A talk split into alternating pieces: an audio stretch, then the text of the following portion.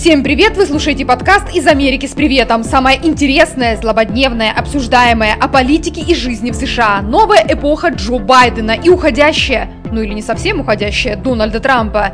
Как меняется Америка и что это значит для России? О важном простыми словами и без цензуры. С вами Юлия Ольховская. И Артур Гадрахманов. Thanks for having me. По горячим следам поговорим об э, импичменте, попытке наказать Трампа за январский штурм Капитолия его сторонниками. А, она завершилась предсказуемым оправданием. Ну как оправданием, Сенату не хватило 10 голосов для утверждения обвинения, которое было вынесено Нижней палатой, палатой представителей. Соответственно, дело не дошло и до голосования о дисквалификации Трампа, то есть запрете занимать впредь государственные должности, в том числе баллотироваться на пост президента в 2024 году. То есть баллотироваться он все-таки сможет. Давай вот об этом всем расскажем поподробнее. Возьмешь на себя функции обвинителя – ну, я не возьму функцию, но готова озвучить позицию обвинения, назовем это так. Процесс был очень необычным, и он а, отличался, конечно же, этот импичмент отличался от всех предыдущих импичментов. За одним из них, кстати, я здесь наблюдала. Ты уже был в Америке или нет, я не помню. Я уже был в Америке, да, и тоже наблюдал год назад. В этот раз не было ни расследования как такового, ни вызова свидетелей. Свидетелями фактически выступали сами обвинители, поскольку 6 января они находились в Конгрессе во время штурма. Демократы утверждали, что Трамп провоцировал протестующих своей речью и твитами. Причем не только в сам день 6 января, но и все последние месяцы, когда бесконечно жаловался на несправедливый исход выборов. 6 января, по версии демократов, стала кульминацией, когда разгоряченной толпе фактически нужен был такой финальный сигнал, и он прозвучал, как утверждают демократы, в речи Трампа. We fight like hell, and if you don't fight like hell, you're not going to have a country anymore. Свое выступление обвинители построили так, чтобы убедить публику, что Трампу нужно не только объявить сам импичмент, но и запретить баллотироваться в будущем. Он якобы создал в США культуру насилия, и если ему не запретить заниматься политикой сейчас, то события вроде штурма Конгресса могут еще повториться. Это один из главных аргументов обвинителей. И, пожалуй, самое главное, мы, как и вся аудитория этого телевизионного политического шоу, наконец выстроили для себя четкую картину картину, как все происходило внутри Конгресса. Это важно, потому что до этого была более-менее понятна картина снаружи. Там находилось большинство журналистов на улице, включая нас. А что было внутри, как развивались события, мы только видели по разным роликам и фотографиям. И на импичменте демократы эти вот фото и видеосвидетельства выстроили в хронологическом порядке и объяснили. Картина стала более-менее ясна. Мы, например, поняли, что толпа была очень близка от законодателей, и некоторые из них были так напуганы, что успели попрощаться с жизнью и позвонить домой родным, там, э, сказать какие-то теплые слова, ну, то есть действительно им было очень страшно. Но лично меня больше всего впечатлила история по вице- про вице-президента Майкла Пенса. Оказывается, у Пенса, который сидел в укрытии какое-то время, с собой был ядерный чемоданчик, такой же, как у президента. Дверь в его укрытие укрытие находилось рядом со входом в зал Сената, и толпа туда практически дошла. Всех спас полицейский по имени Евгений Гудман. Он преградил путь толпе и сделал так, чтобы бунтовщики шли не к убежищу Пенса, а в другом направлении. То есть он фактически отвлек эту толпу, переключил ее внимание на себя. За это офицера наградили золотой медалью Конгресса. Это высшая государственная награда в США. Ее вручают только за особые заслуги перед страной. Майкла Пенса вместе с чемоданчиком в итоге эвакуировала секретная служба. Интересно, что даже в Пентагоне не знали, насколько серьезна была ситуация. Ну, конечно же, там знали, что у Пенса, как у Трампа, есть ядерный чемоданчик, но они не понимали, насколько близко этот чемоданчик был от разъяренной толпы. Понятно, что если бы даже ситуация ситуация развивалась по наихудшему сценарию, и протестующие завладели этим чемоданчиком, они не смогли бы запустить ядерные ракеты, поскольку там есть серьезная э, система верификации. Но сама по себе ситуация говорит о том, что все могло закончиться намного хуже, чем обычное хулиганство, как мы с тобой, помнишь, рассуждали э, в одном из предыдущих выпусков. То есть тогда казалось, что все-таки такой, ну, похулиганили и похулиганили. Но теперь я понимаю, что э, некоторые вещи были действительно очень и очень серьезными внутри Конгресса. Слушай, мне кажется, что даже если бы толпа толпа попыталась бы накинуться на Пенса, секретная служба до зубов вооруженная, она бы, безусловно, его отбила, потому что, как мы знаем, а, особых вооружений а, у протестующих, которые штурмовали Капитолий, это не было. А вот как раз э, у охранников, у охранников высших должностных лиц э, были и пистолеты, и автоматы. Дело могло действительно кончиться большой кровью, но кровью, как мне кажется, не государственных чиновников, а как раз э, тех, кто шел на штурм Капитолия. Ну, собственно, вот на этом, мне кажется, и давила сторона обвинения. Они как бы всеми своими свидетельствами, да, видеороликами и заявлениями как бы давали понять, вот что могло случиться, да, чем все могло закончиться. Ведь погибло фактически э, больше пяти человек, если брать в расчет еще тех, кто умер после уже штурма Конгресса. И демократы, они как бы подчеркивали, ну вы же понимаете, вот погибших пятеро, но, но, но чем все могло закончиться? Впереди эта толпа какую-то там, не знаю, край, красную линию, как в случае там с Пенсом и его убежищем и ядерным чемоданчиком. Да, там погибших было сколько у нас, давай посчитаем. А, мы знаем, что была застрелена женщина, при не до конца понятных обстоятельствах, которые штурмовала а, Капитолий, там, ветеран военно-воздушных сил США, между прочим. Потом погибло а, еще трое протестующих по медицинским причинам, ну, не связанным непосредственно со штурмом. Но во время штурма пока самая расхожая версия, потому что пока до сих пор официальных данных нет, что погибли они в давке. И а, что у нас? А, скончался от а, тяжких телесных повреждений один из офицеров полиции, капиталистской полиции. То есть э, говорят, что ему проломили голову огнедушителем. И дальше странно, там было еще два полицейских, которые покончили жизнь самоубийством после того, что все случилось. Но при этом интересно, да, что а, фактически сколько, два дня выступала позиция обвинения, и они, конечно же, акцент делали не вот на этих жертвах, не на Эшли Бэби, да, том самом ветеране ВВС США, или там не на полицейских погибших, а именно на угрозе жизни законодателей. Ну, понятно, что для них это, пожалуй, самое важное, поскольку они сами, законодатели, а, были потенциальной жертвой, по их версии. Так не просто, не просто это потенциальной жертвой законодателей, законодателя. Законодатели сейчас, сенаторы, да, сейчас выступают в качестве жюри. Им же предстояло судить, а виновен Трамп или не виновен. И поэтому они стремились, да, вот как бы позиция обвинения в данном случае, как мне кажется, достаточно а, понятна. Они стремились а, напомнить, а, что а, вот эти действия, которые инкриминируются Трампу, представляли угрозу жизни, здоровью, благополучию каждого, каждого, кто будет этого Трампа судить.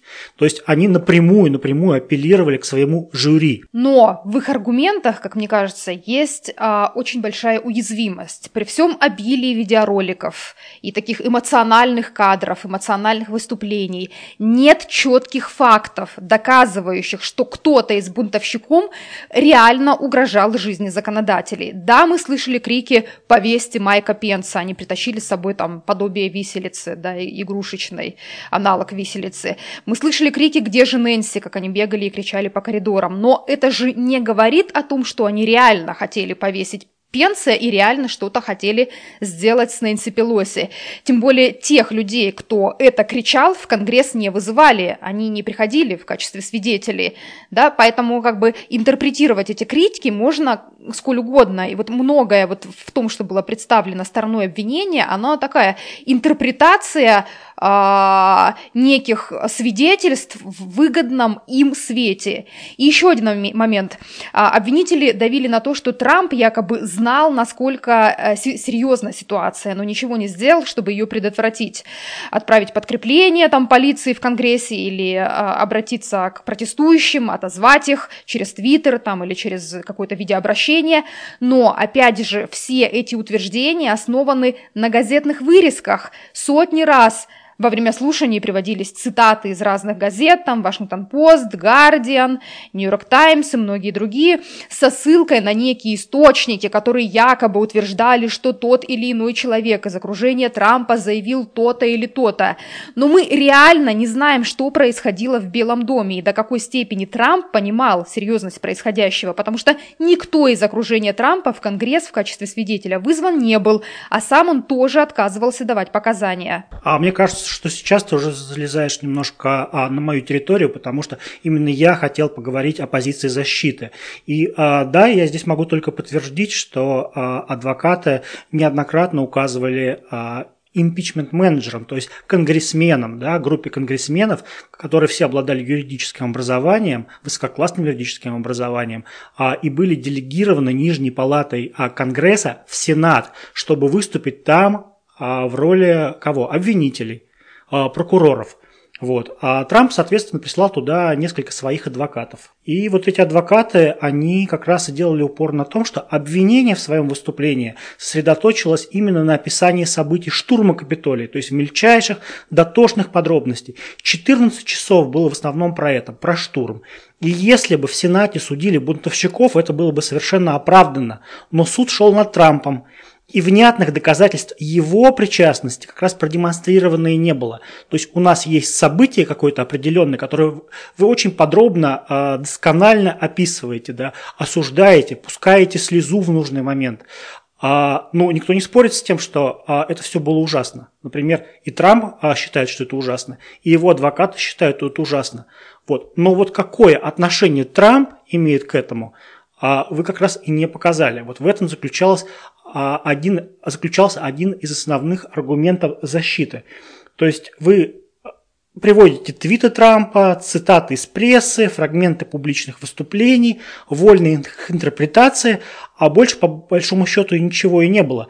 То есть не было свидетелей, не было экспертиз, не было доказательств. Короче, не было нормальной следственной работы. Вот на это делала упор как раз защита Трампа. А по существу что они еще говорили? Что митинг Трампа должен был быть э, мирным, и большинство его участников протестовали мирно, но он был, дальше в кавычках, трагически взят в заложники, tragically hijacked. Маленькая группа экстремистов, а, и Трамп это насилие осудил и требует, чтобы их держали под стражей столь долго, сколь это позволяет закон. А далее адвокаты утверждали, что речь Трампа не содержала призывов к насилию. Вот эти все цитаты «fight like hell», да, то есть «деритесь как э, демоны ада», они относились к политическим методам борьбы и широко используются, в том числе сами, самими демократами. Они показали э, нарезку, там, не знаю, 10 минут, наверное, продолжалась вот этот, вот этот ролик, показ этого ролика, демонстрация ролика, где э, руководители демократической партии и а, симпатизирующие им селебритис американские, а, поп-звезды, там, а, актеры Голливуда, они эти, эти выражения используют абсолютно походя. То есть fight like hell, а потом, например, они могут показать... А, а да, они показали, например, Байдена, который говорил, что а я бы вот в школе, между прочим, таких как Трамп, мы выводили за а, а, физкультурный зал а, и били по лицу, например. Вот, там какие-то, например, другие политики говорили, мне так хочется прямо ударить Трампа по лицу, да, а какой-нибудь актер голливудский, а не буду называть его по имени, а то вдруг это сам что-то исковеркаю сейчас и дам основания для того, чтобы тоже меня засудить. Вот, он говорил, а что-то давненько у нас в Америке не убивали президентов. А еще и знаменитая такая певица, например, говорила, а я вот, говорит, всерьез подумываю о том, чтобы взорвать Белый дом. Вот. И это все показали, показали, показали а, а, а, адвокаты Трампа. И они сказали, что? Что это все политическая речь, и она должна быть защищена законом. Все должны иметь право говорить вот такие штуки в Америке. И то же самое должно относиться к Трампу. То есть утверждение было в том, что политическая речь в Соединенных Штатах защищена первой поправкой Конституции.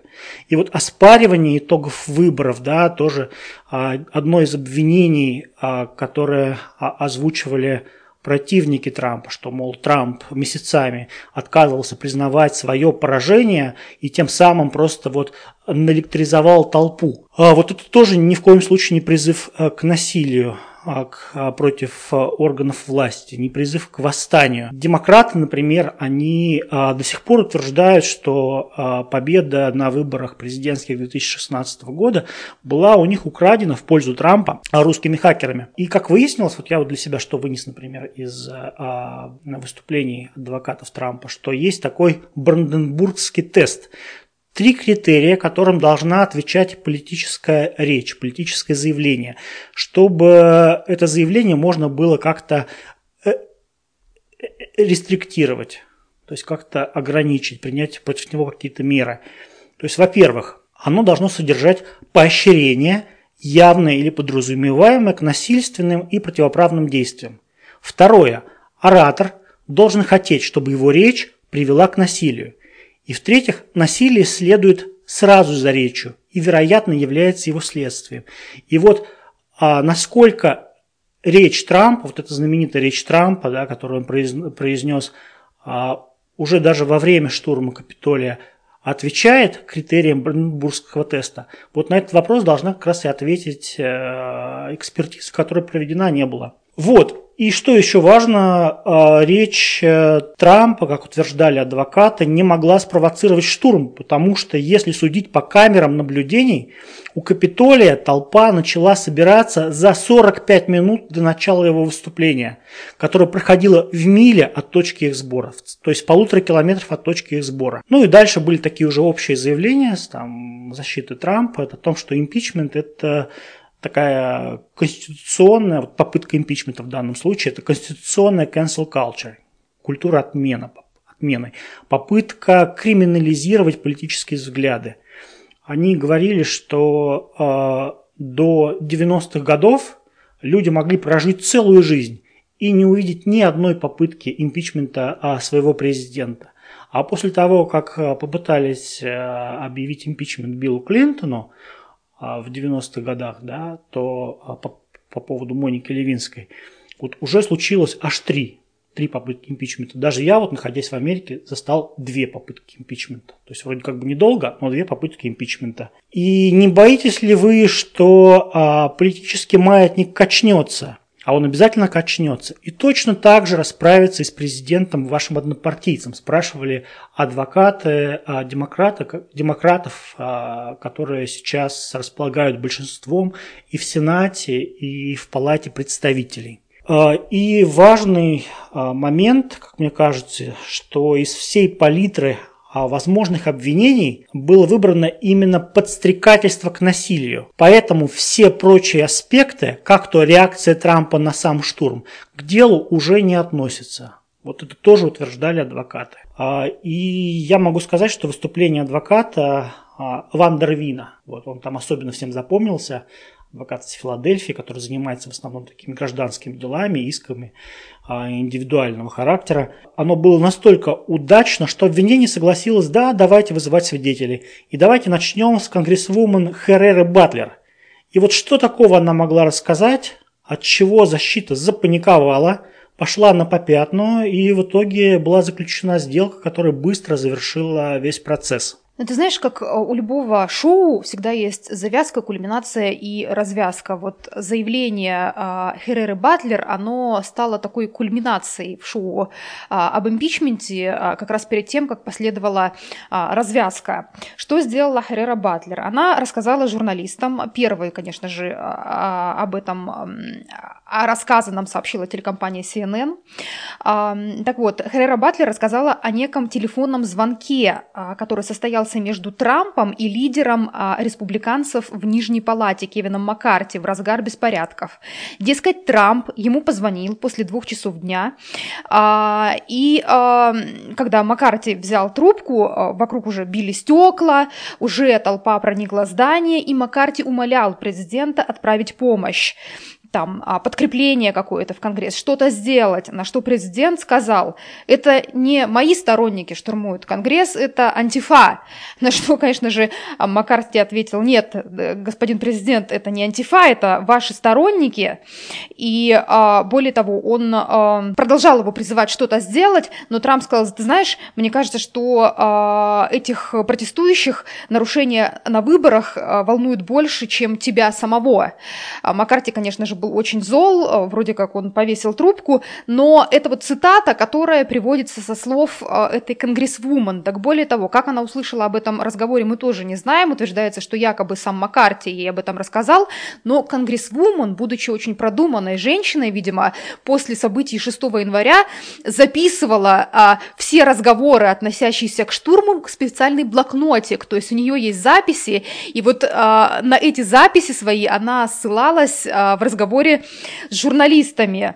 Но как бы как там доподлинно было, мы опять же не знаем, поскольку а, предложили демократы вызвать эту конгрессвумен а, в Конгресс, чтобы она дала показания под присягой, собственно, на что адвокаты Трампа сначала сказали, ах так, ну тогда мы тоже будем вызывать свидетелей, и имейте в виду, что у нас этих свидетелей сотни.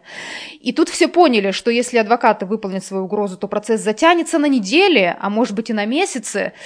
А это невыгодно ни для кого. Во-первых, это невыгодно для Трампа и его защиты. Очевидно, что сторона защиты рассчитывала на быстрый процесс, побыстрее там рассмотреть в течение нескольких дней и, и оправдать президента. А сторона обвинения же тоже понимает, что, а, смотри, идет импичмент в США, импичмент на всех телеканалах, во всех газетах онлайн, все новости только об импичменте. Президент, демократ Джо Байден и его адженда, да, то есть э, все, что он делает там в Белом доме, отошло на второй план. Никого не интересует, чем занимается Байден, все говорят, обсуждают только импичмент. Демократам это тоже невыгодно. Байдену это, это, очевидно, тоже не очень нравится.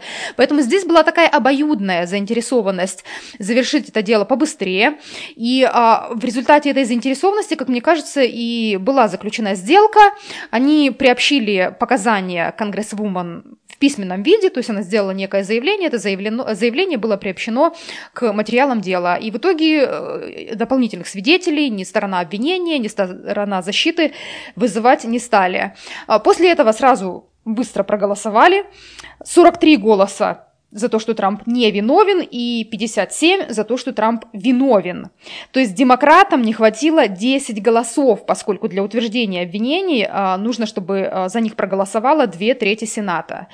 Что здесь важно? Важно, что намного больше сенаторов думают, что президент виновен, чем не виновен. Причем среди них семь сторонников Трампа, бывших, теперь уже мы понимаем, республиканцев. Семь человек проголосовали за то, что Трамп виновен. Это рекорд, между прочим. Никогда еще столько а, а, республиканцев, да, в данном случае, представителей той партии, к которой относится президент, не голосовали за импичмент этого президента.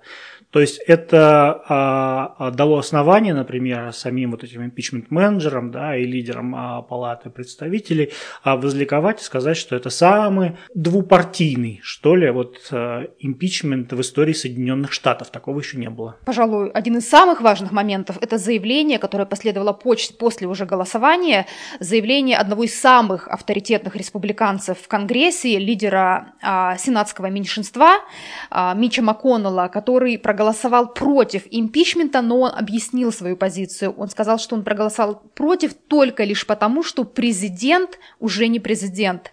Трамп уже бывший президент. А для таких, как он, существует уголовное право, как против любого гражданина Америки. Против Трампа может быть возбуждено уголовное дело, и он может быть осужден или оправдан. Еще раз, это заявляет человек, который является едва не самым влиятельным республиканцем в Конгрессе. Это, мне кажется, такой тревожный звоночек звоночек как для Трампа, как и для, так и для всей республиканской партии. И опять же, а что мы увидели да, в итоге этого импичмента? Все-таки это политизированный и очень политический процесс. А сколько было импичментов за последнее время? Ну вот, которые на, нашем, на нашей памяти, которые мы более-менее помним. Это Трамп, два, два раза попытка импичмента, это Билл Клинтон.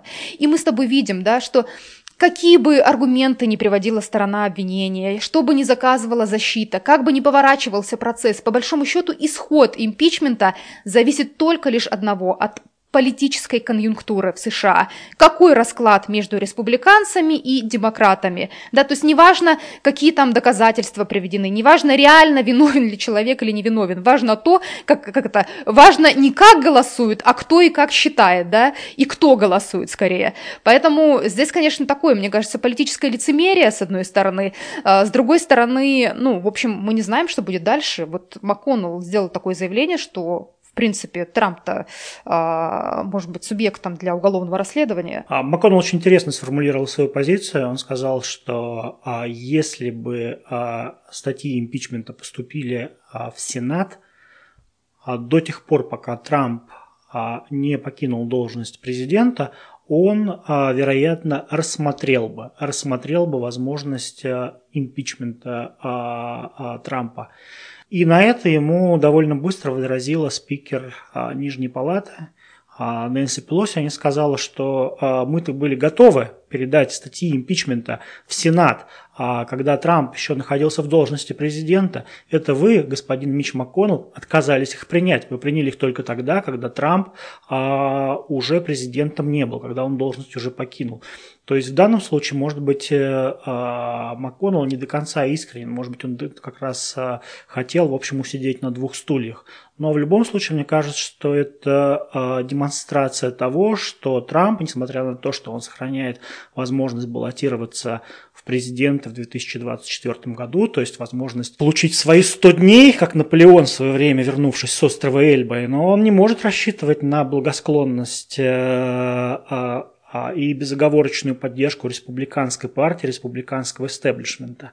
Вот. И за нее еще предстоит побороться, и, возможно, ему придется как бы выйти из состава партии. Ну вот да, мне кажется, самый интересный момент – это будущее республиканской партии, как себя поведут э, конгрессмены и, собственно, однопартийцы Трампа. А, были сообщения о том, что э, 100 человек, около 100 бывших республиканцев выступили с инициативой создать третью партию в Америке, такую правоцентристскую, потому что, по большому счету, при Трампе, конечно же, партия отошла от центра, да, то есть она такая стала радикально правая, скажем так, как демократы склоняются к э, радикально, радикально влево, так же республиканцы склоняются радикально вправо. Ну и не всем это нравится, не всем нравится личность Трампа в качестве лидера партии, особенно после того, что было 6 января, и поэтому непонятно, вот эта инициатива, она на уровне инициативы или ведутся какие-то серьезные переговоры, мы пока не знаем. Опять же, мы не знаем, что задумал сам Трамп. Трамп явно что-то задумал. Здесь где-то у меня было заявление которое он выпустил по итогам импичмента, когда все закончилось, да, то есть он явно дает понять, что скоро он появится, как-то обозначится, а, что он говорит, он говорит, we have so much work ahead of us, and soon we will emerge with a vision of a bright, radiant and limitless American future. Какую-то какую перспективу он явно обозначит, то есть а, я думаю, что, конечно же, вероятнее всего он каким-то образом заявит о том, что он рассчитывает вернуться вернуться а, в политику и, может быть, рассчитывают идти на выборы в 2024 году. Сегодня, через день после импичмента, в Твиттере, например, выбился там в трендах Твиттера Трамп 2024, который, понятно, что генерируют его сторонники. У Трампа по-прежнему очень большая база, он по-прежнему собирает очень много денег, что важно для американской политики и для выборов. Но вот вопрос в том, опять же, а чем это все закончится? Импичмент-то импичментом, но будет ли уголовное расследование какое-то серьезное? И вообще, насколько например, а, тоже вопрос, бывший президент подсуден да, за какие-то деяния, совершенные в тот период, когда он был в должности президента. Среди юристов, кстати, идут споры по этому поводу. Я разговаривала с одним из юристов, который не дал мне четкого ответа. Он говорит, ну, вероятнее всего, сказал он, вероятнее всего, президент не подсуден, но точно неизвестно. Так а, на самом деле еще и неизвестно, то есть мы до сих пор не имеем окончательного вот ответа на вопрос, а, а можно ли объявлять импичмент президенту, который уже не находится в должности, за деяния, которые были совершены во время а, пребывания им в должности. Вот как бы мы имеем одно мнение, имеем второе мнение, а, и вопрос, в общем, до сих пор, до сих пор открыт. Еще важный момент, да, то, что импичмент как раз нижняя палата объявила о Трампу, когда он в должности находился, а на утверждение в Сенат статьи обвинения поступили, когда он уже частное лицо. Вот. Э, и э, надо сказать, что этот вопрос, вот, вот с обсуждения этого вопроса, то есть о подсудности Трампа Сенату, с а, вопроса о юрисд, юрисдикции а, Сената в отношении этого дела, как раз начался, начались эти судебные слушания. И а, они длились целый день, защита, а, обвинения представили свои взаимоисключающие аргументы. А Все это завершилось голосованием, и поскольку, в общем, у демократов в Сенате большинство, то проголосовали, что да, Трамп подсуден Сенату. Но, в принципе, как бы налицо лакуна в законодательстве, да, который требует, вероятно, своего прояснения, может быть, даже на уровне Верховного суда. А, да, это, знаешь, меня все-таки, конечно, вся эта история с импичментом в очередной раз навела на мысль об уникальности такого а, явления, как Трамп для Америки. Ведь а, сколько всего произошло за последние годы, чего не происходило никогда. Да, спецпрокурор с его расследованием, которое длилось там почти а, больше двух лет и закончилось ничем. Невероятная война между Белым домом и американскими СМИ, какой не было, ну, по крайней мере, последние десятилетия точно. Дважды попытка объявить импичмент одному и тому же а, президенту. Вот эти вот дискуссии вокруг насколько, того, насколько конституционен или не конституционен э, импичмент и американское право даже зашло в тупик, да, поскольку, как ты правильно сказал, мы до сих пор так и не получили, в общем-то, ответа на этот вопрос, потому что непонятно, а судьи кто? Кто должен, собственно, а, выступить а, конечной инстанцией в, этом дискуссионном вопросе? Ну и, конечно же, перспектива того, что Трамп может баллотироваться в 2024 году, то есть будучи в 4 года не у власти. Вот я не помню, какой-то еще из американских президентов а, баллотировался ли а, в, в, снова в Белый дом с четырехлетним перерывом. Я лично такого не помню. А я тоже не помню, надо бы действительно уточнить, восполнить в том числе лакуны в наших познаниях американской истории. Ну, в общем, в любом случае, конечно же, если Трамп как-то обозначится, я думаю, что нас ждут снова а, интересные времена, и он как-то разнообразит эту повестку, которая сейчас существует в Америке при Джо Байдене. Слушай, ну давай по-простому. Ты вообще считаешь, что Трамп виноват или нет? Как, как ты думаешь? Я думаю, что должно быть уголовное расследование. Я изначально придерживалась этой точки зрения, потому что импичмент импичментом, а в, в импичменте очень много политизированности, политики и толкований. А уголовное расследование, оно опирается на факты, и там меньше политизации. Поэтому я считаю, что а, должно быть уголовное расследование, которое должно установить, виноват он или не виноват. Знаешь, я с тобой соглашусь э, в этом случае. Меня тоже спрашивали, вот будь я на месте а, вот этого жюри, составленного из сенаторов, как бы я проголосовал. Там, виноват, не виноват, виновен, не виновен. И вот я проголосовал бы, наверное, не виновен, но только потому, что э, не была проведена достаточная, э, достаточная следовательская работа. Не было проведено э, должное расследование, не была соблюдена процедура. Все было на уровне, ну, вот этого телевизионной пропаганды. А, а оснований подозревать Трампа а, в причастности а, к этим событиям, потому что речь-то ведь идет не только о людях, которые погибли, там, получили ранения, заразились коронавирусом при штурме Капитолия, а речь идет о сотнях сторонниках Трампов, да, которые были уверены, что они действуют по прямому указанию президента, верховного главнокомандующего, которого сейчас а, а, назвали вместо верховного главнокомандующего верховным подстрекателем. Это одно из таких а, мемов, наверное, вот этого а, судебного процесса. А, вот, а, они были уверены, что никакого закона они, безусловно, а, не нарушают.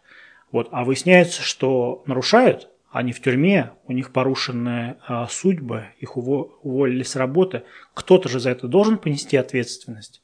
И мне кажется, мне кажется, что есть очень весомые основания подозревать Трампа а, в том, что ответственность все-таки лежит на нем. Но, опять же, повторюсь, для этого а, необходимо провести тщательное расследование с вызовом всех необходимых свидетелей.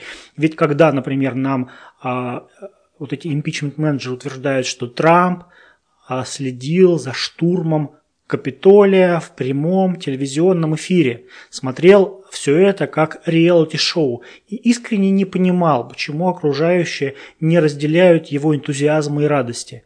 Но вот это на чем основано? Я не знаю, на чем это основано. Но ведь наверняка есть люди, которые могут это подтвердить или опровергнуть. Потому что если а, мы сможем установить, а что происходило в это время в овальном кабинете Белого дома, вот это может быть, кстати, серьезным основанием для а, для обвинения, дисквалификации, я не знаю, дискредитация а, президента. Вопрос на миллион долларов, как говорят, что происходило в это время в овальном кабинете и вообще что происходило 6 января. Я думаю, что многие, многое готовы были заплатить, чтобы узнать об этом. Может быть, кстати, узнаем, посмотрим.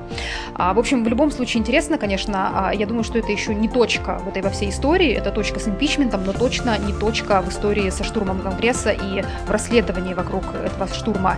Поэтому мы, конечно же, будем продолжать следить и рассказывать самое интересное. А, спасибо, что вы были с нами. Ваши пожелания, я напомню, как обычно, вы можете отправлять на адрес нашего почтового ящика америка-подкаст собака яндекс.ру. Спасибо и услышимся. Да, и пользуясь случаем, поздравляю всех с Днем Святого Валентина, потому что подкаст записывается 14 февраля, а больше всем любви.